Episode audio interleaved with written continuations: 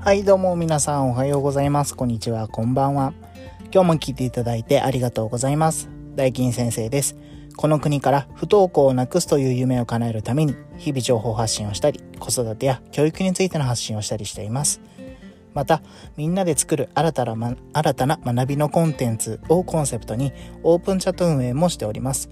概要欄に URL 掲載しております。よろしければご参加ください。えー、今日も大金先生のお悩み相談室始めていきたいと思います。はい、今日はですね、えー、不登校の原因の一つ、いじめ。これ実は今ね、あの、低学年化してるんですよというお話ですね。あの、いじめの低学年化があらわになってるんですね、最近。あの、中1のいじめが多かったのは約1、あ10年前なんですね。今ね、えー、小1から小2のいじめが増えてきてるっていうふうに言われています。なんですけどこれ実はいじめが増えたんじゃなくて報告をしなかったってだけなんですね。報告の件数が増えたというだけですね。あの、ここ5年間ですね、いじめや暴力行為の報告を全て教育委員会にするようにという、えー、決まりになりました。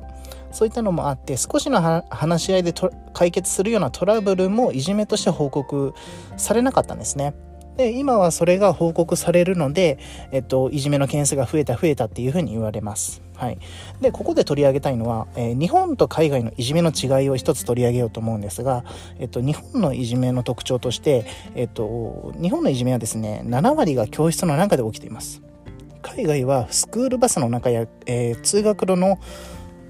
通学路で起きてるっていうのが多いです。まあどういうことかというと、えー、日本では、えーと、教室内で大人がいるにもかかわらず大人に分かりにくいいじめというのが起きているんですね。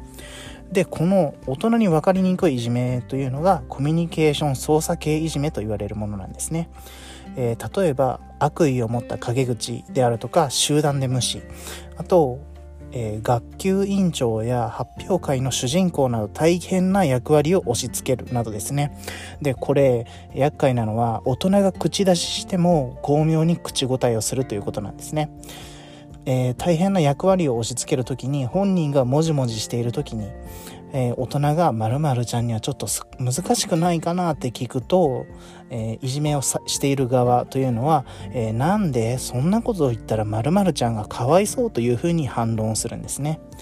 で、えっと、非常にこのコミュニケーション力の高いいじめなんですね。で、厄介な原因としては、えっと、組織的に行われているということもあります。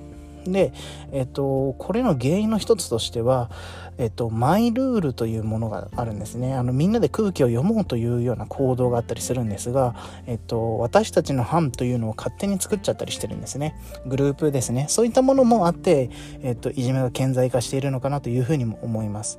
あの空気を読む行動というのが、えー、目に見えない能力を求められているというのがあります。そういった部分で、えーと、子どものストレスというのもどんどん溜まっていってるんですね。そういったのが原因で暴れてしまう子どもや先生や保護者を、えー、悩ませている子どもというのもいるんですね、えー、これがですね発達障害でも何でもないんですね。でえっ、とまあ大体えーと、そういう子供って発達障害の診断診断が下りてなくても、えー、クラスに大体1人から2人ぐらいいると言われています。で、えーと、そういう子供って大体爆発型であのそっちにあの目も手も奪われてその陰で起こっている分かりづらいいじめというのもあるんですね。そこも、えーとしっかりと家庭と学校と連携をとってやっていくべきだろうなというふうに思っております。はい。今日はこの辺りで終わりたいと思います。それではまた次回の配信でお会いしましょう。ありがとうございました。じゃあまたね